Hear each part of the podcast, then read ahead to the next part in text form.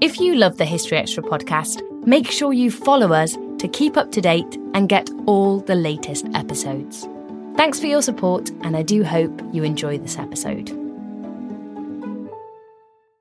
Spectrum Business works with small businesses nationwide, so we know that running your own business means doing it all marketing, sales, inventory, customer service, and more. Spectrum One for Business helps you keep it all connected for just $49.99 a month. Get fast, reliable internet, advanced Wi Fi with Security Shield, and a free mobile line for one low price. Stay connected and do it all with Spectrum One for Business. Only $49.99 a month. Go to spectrum.com slash business to learn more. Restrictions apply. Services not available in all areas.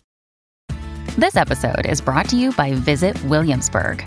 In Williamsburg, Virginia, there's never too much of a good thing. Whether you're a foodie, a golfer, a history buff, a shopaholic, an outdoor enthusiast, or a thrill seeker, you'll find what you came for here and more. So ask yourself, what is it you want? Discover Williamsburg and plan your trip at visitwilliamsburg.com. When you have to stop but don't really want to, stop at BP. Because BP has everything you need to keep it going fuel to keep the adventures going, the BP Me app to keep the savings and the commutes going, snacks and drinks to keep the crew going, and the BP Me Rewards Visa to keep the rewards going and going and going. A stop at BP isn't a stop at all. Keep it going.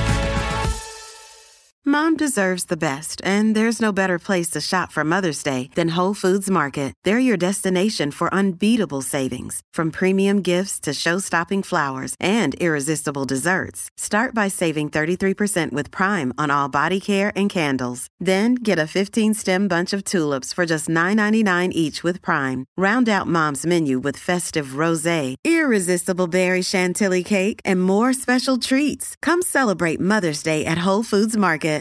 Hello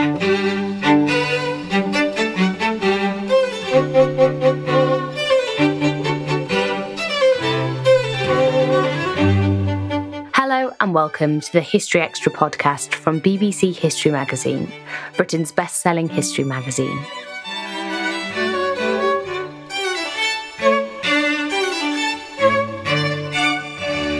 I'm Ellie Cawthorne. As Governor General of occupied Poland during the Second World War, Hans Frank bore heavy responsibility for the abuse and murder of hundreds of thousands of Poles and millions of Polish Jews. When he was executed in October 1946, his son Nicholas was just a small boy. But over subsequent decades, Nicholas Frank has made it his mission to ensure that his father's crimes are not forgotten. In 1987, he published a devastating account of Hans Frank's role in the Nazi machine, which has now been translated into English and published as The Father, A Revenge. BBC History magazine editor Rob Attar caught up with Nicholas to discuss his book and find out more about how he sought to deal with his father's murderous legacy. So, The Father is now being published in English, but first came out in Germany I think around 35 years ago. I mean, have your views of your father changed in that time, or does the book still represent your impression of him? All in all, it still represents like I have thought uh, 35 years ago. Uh, what has changed in my book uh, is written the more I found out about you, the more I hated you. And this, in my own feeling, has changed. I right now I'm only despising him from the heart. And how unusual is it for the child of a former Nazi to feel this way? Did all the other people who, you know, whose parents were senior in the Third Reich, do they also hate their parents in the same way? For sure not. I don't have, uh, I never had connections to the other children of the mass murderers the top Nazis, uh, but as far as I know, uh, they never did it my way. What do you think makes you different then? Why do you think you feel differently? I don't know exactly. Maybe it has helped me a lot that my father, in the first two to three years of my life, uh, not thought that, that I am his son, but the son of his best friend, with whom my mother had a sexual relationship. And uh, then, as when you, as a child, being refused from one of your parents, you can become a psychological wreck, or you can build up uh, a healthy distance. And this second, uh, uh, I have done, but subconsciously. It was not my brain that I have decided I was much too small to think in those terms. So I had a big distance to my father. And this for sure, like uh, to, to, my four siblings, they all loved uh, our father. And uh, I, I really, I didn't love him. And did that carry on later in your life? Did your siblings continue to admire your father in subsequent decades? Three of my four siblings uh, defended our father till to their own end as an innocent victim of Hitler, Himmler, and the victorious justice in Nuremberg. That was for sure. And the, the fourth one, Norman, my eldest brother, he used to say, I know that our father was a criminal, but I still love him. And this I can understand. At least he accepted all the documents and letters which I brought to him, and we discussed it all our life long. And this was the good thing. But the older he became, the more and the stronger was the love, and the more uh, went away his crimes. So, for those of our listeners who may not know a huge amount about Hans Frank, could you please briefly explain what his role and position was in the Third Reich? The most important thing was that uh, when the war started, yes, when we invaded Poland, um, and it was by law, was he the deputy of the Führer in the occupied Poland. And therefore, he was politically responsible for every murder and killing on the soil of the government general. That is the most important thing. That the true power was mostly on the side of Himmler. Yes, it's for sure. But he ran the civil sector. So the trains who went to Auschwitz and all the other extermination camps were run in the power of my father. So he was 50 50 involved in all the crimes. And do you think he himself supported the the mass murder? Do you think he would have initiated it himself, or was it simply a case of going along with Himmler and the others? Um, my father was really well educated. Yes, he was brought up as a Catholic. He studied law in the Weimar Republic. So he knew by heart, by soul, by brain what's right, what's wrong. So he knew exactly when he was sitting on the Wawel, the castle in Krakow, uh, he knew exactly what was going on. Yes, that he was involved in the most uh, cruel uh, crimes uh, imaginable. He knew it all. But he was, on the other hand, he loved Hitler. And uh, my eldest sister once told the family, Our father loves Hitler much more than his own family. And before the, the closest um, days he had with Hitler, he was his personal lawyer before Hitler took over power in Germany. After that, he was politically spoken a dead man. Yes, he was minister of the Reich, but without portfolio, and he was sitting around. And uh, then suddenly he got this phone call from Hitler come to my train, and he was appointed governor general. And I always thought, and I think it now, that Hitler knew exactly the doggish character of my father, knowing that this guy will never uh, put any difficulties against that was he was planning. What do you think drew your father to Nazism and the Nazi Party? Was it purely an admiration of Hitler, or did he share the ideology of the Nazis? He was born in 1900. So he grew up uh, the first 14 years in the splendid German Reich. Yes. And uh, suddenly, after the First World War, everything was gone. And he, as a member of the middle class, then 18, 20 years old, everybody uh, wanted to have back, as he called it, the honor for Germany. And he wrote in his youth diary, we have to find one who brings back the honor to Germany. Yes. And uh, he also wrote, maybe it's me. Nearly the same words like Goebbels in his youth diary. He also thought, we need a strong man, maybe it's me. But it was Hitler. And uh, he was, for instance, as I found out, he was in the beginning of his life not an ardent anti-Semitic. Yes, he was more against the French, and uh, this he built up together with Hitler for sure. But I would say if I could have talked to him, really very very severe, I think he would have confessed okay, Nicholas, in my heart, I wasn't an anti Semite.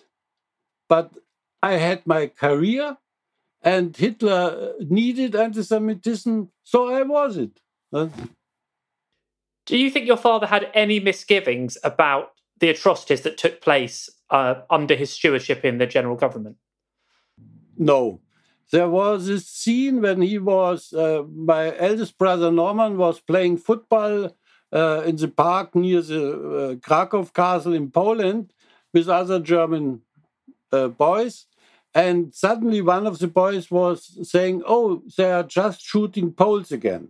And they were running around three corners, and in really, uh, Germans just had shot about 30 Polish hostages because one German has been killed. And uh, then my brother Norman had lunch with this powerful father, and he asked him, uh, Vati, uh, what is going on? And the government general Hans Frank jumped from his seat, threw a fork and knife down, and was screaming at my brother, I don't want to hear anything about it. But he knew it. He knew it and he didn't do anything against. And he himself uh, said the most horrible sentence about the uh, uh, extermination of the Jews. So you were still a young boy when your father was was executed. How well do you actually remember him?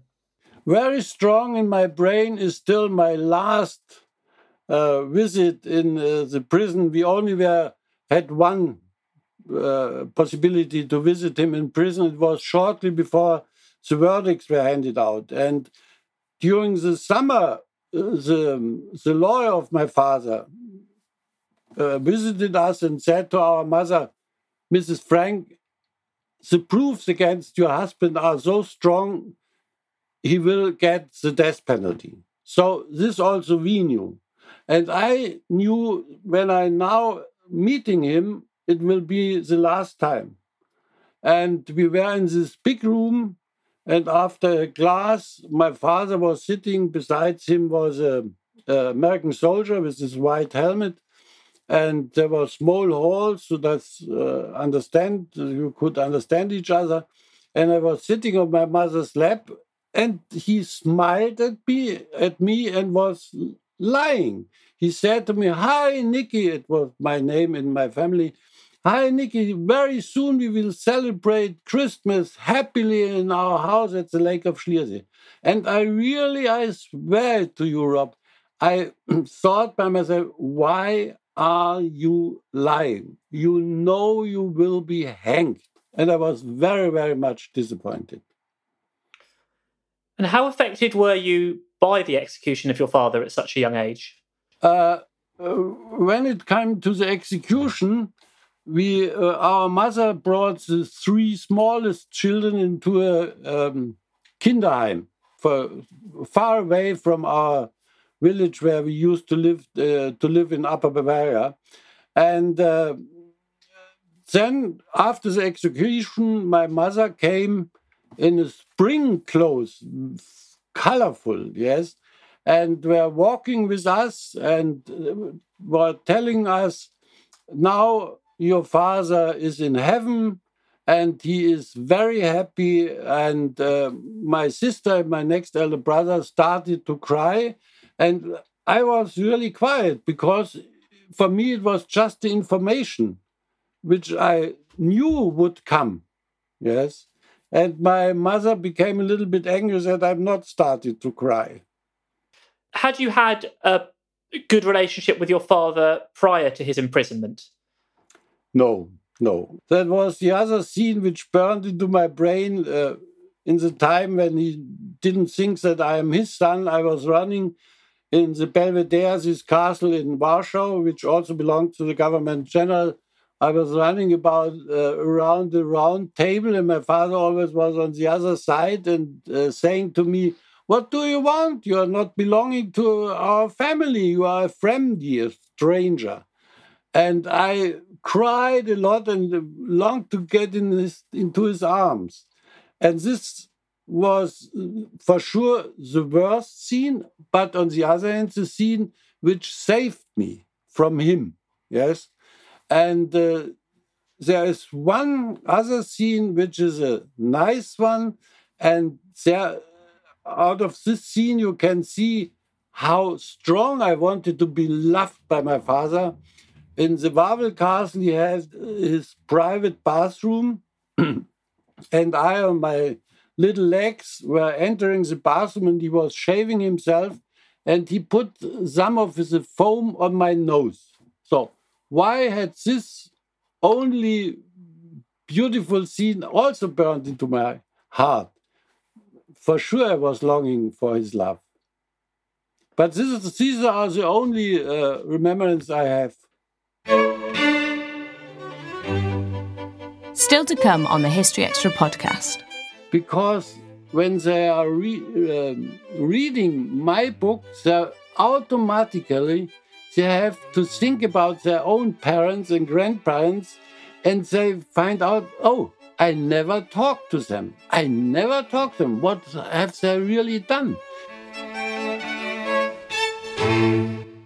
We don't always realise just how much our negative thoughts and experiences stick with us and weigh us down. You may find your brain constantly running through a highlight reel of bad moments. That comment your friend made last week that hurt your feelings, that frustrating thing your mum does, or that silly thing you said in a meeting. Maybe it's time to get it all off your chest, whether it's a tiny annoyance or something much bigger. Talking about it can give you some relief and lead you to a potential solution. That's where therapy comes in. It's a safe space to share whatever's weighing you down and learn to process it so your internal highlight reel can focus on the good stuff. And BetterHelp offers affordable online therapy on a schedule that works for you. Connect with a licensed therapist by text, phone, or video call. Start the process in minutes and switch therapists anytime. Let it out with BetterHelp. Visit betterhelp.com slash historyextra today to get 10% off your first month. That's betterhelp, H-E-L-P dot com slash history extra. This episode is brought to you by Indeed. We're driven by the search for better, but when it comes to hiring, the best way to search for a candidate isn't to search at all. Don't search, match with Indeed.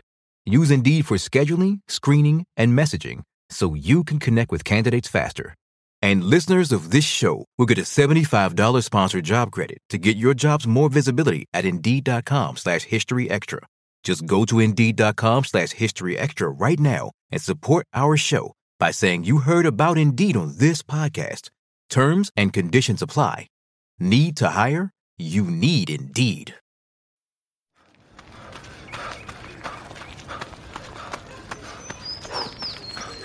Going for your first ever run around the park. Literally running errands all over town. Running for the finish line and your personal best. If you run, you're a runner. Find the shoes and clothes to run your way at newbalance.com slash running. New Balance. Run your way.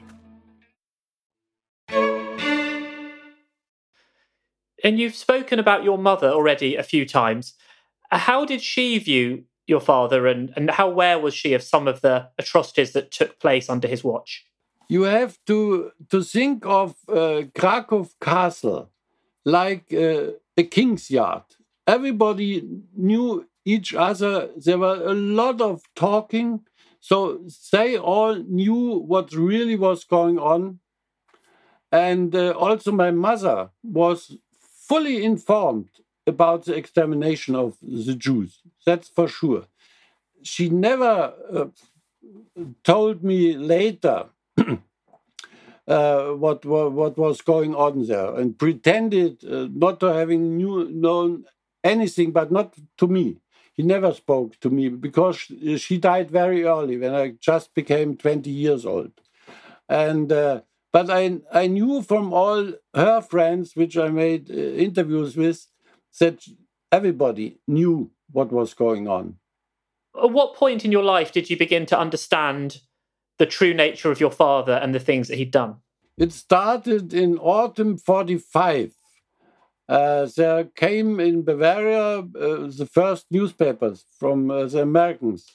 And there were a lot of pictures from concentration camps with dead bodies outside and in the yards. And uh, also corpses of young guys, of children like my age.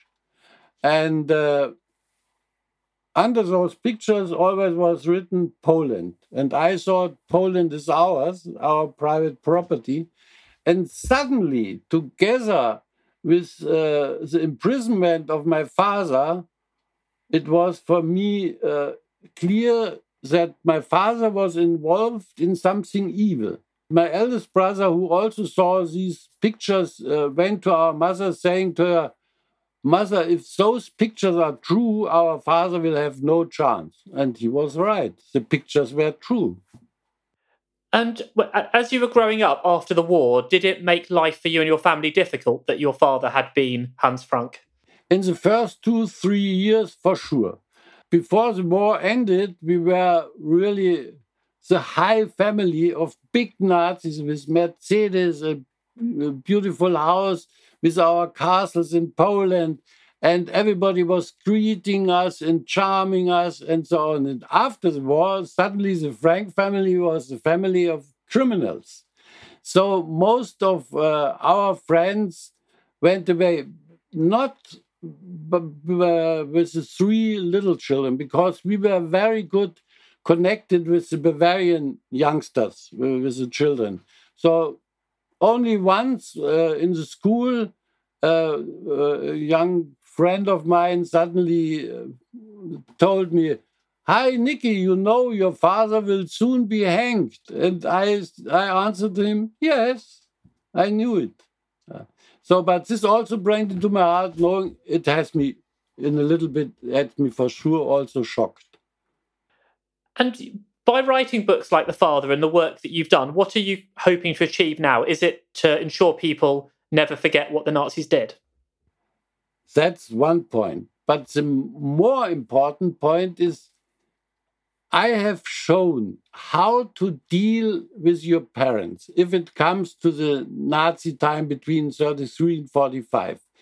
Because the big problem in Germany is that the silent majority never, ever was talking about it in their families. It was a big silence. It's uh, ongoing till now, it is, till into the third and fourth generation. And this silence is poisoning. And I wrote this uh, book, this first book, against this bloody silence. I felt and, and uh, had every around me in, in Germany. And this I wanted really to break up. So in my, uh, I thought that is a political book, but uh, the others found it horrible because I accused my parents. And I know also why did I find it horrible? Because when they are re um, reading my book, they automatically they have to think about their own parents and grandparents, and they find out, oh, I never talked to them. I never talked to them. What have they really done?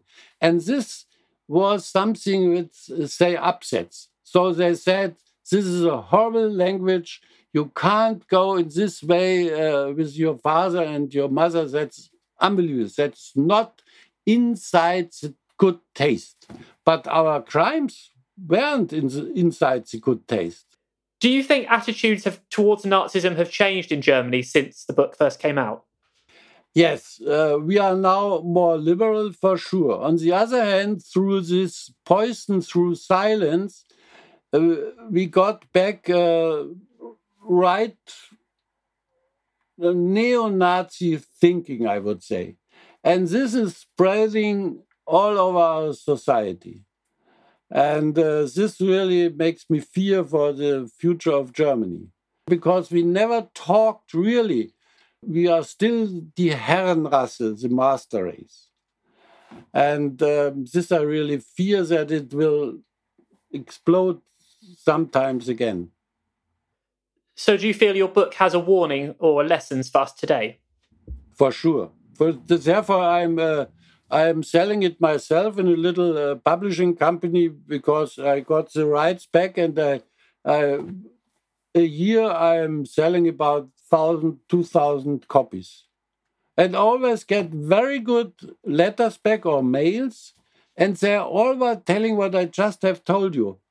They were telling very longly their difficulties in their own families never were talking about this time. And if they start talking about it, they were hated immediately from their from their siblings and also from father and mother or grandfather and grandmother. It's really like a crime to talk about it. How much of a shadow would you say your father has cast over your own life? Um, I only had one philosophical idea in my life. I was about 18, 20 years old. I will not let my father ruin my own life.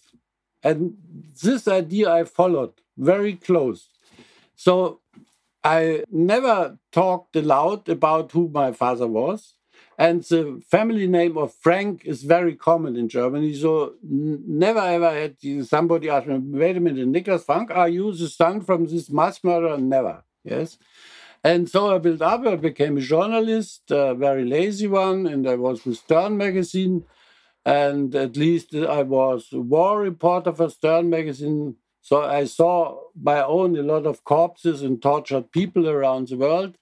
But in all this time, around me was this silence, this really silence. And then I was nearly 50, then I wrote this book. But my wife, my beloved wife, I met her when I was 22. I told her once upon a time I will write about my father. And do you think you'll ever come to forgive your father for what he's done? No because the victims, his victims, are still alive in me. This I cannot do and I will not do. One day, when he was in the stand on the 18th April of 1946, his lawyer asked him, Have you anything to do with the extermination of Jews? And suddenly he, he said, Yes. I had uh, unbelievable speeches. I never built all uh, up myself a concentration camp, but all my words and so on. So I have to say I am guilty. But then came the Russian um, attorney, and he started to lie again. And in the evening of this day, the uh, American psychologist went into his cell and uh, asked him, and my father said to him, have you seen the judges? They were very much impressed that I acknowledged my guilt. What kind of acknowledgement of guilt is this? And his last letter to my mother uh, on the evening before his execution, where uh, he wrote to her, Please make sure that the truth about me comes out. I never was a criminal. Well, goodbye. That was Nicholas Frank, the Father of Revenge is out now, published by Biteback Publishing. Thanks for listening. This podcast was produced by Ben Hewitt, Jack Bateman, and Brittany Colley. Join us tomorrow when Saul Dubow will be answering your questions on the Boer War.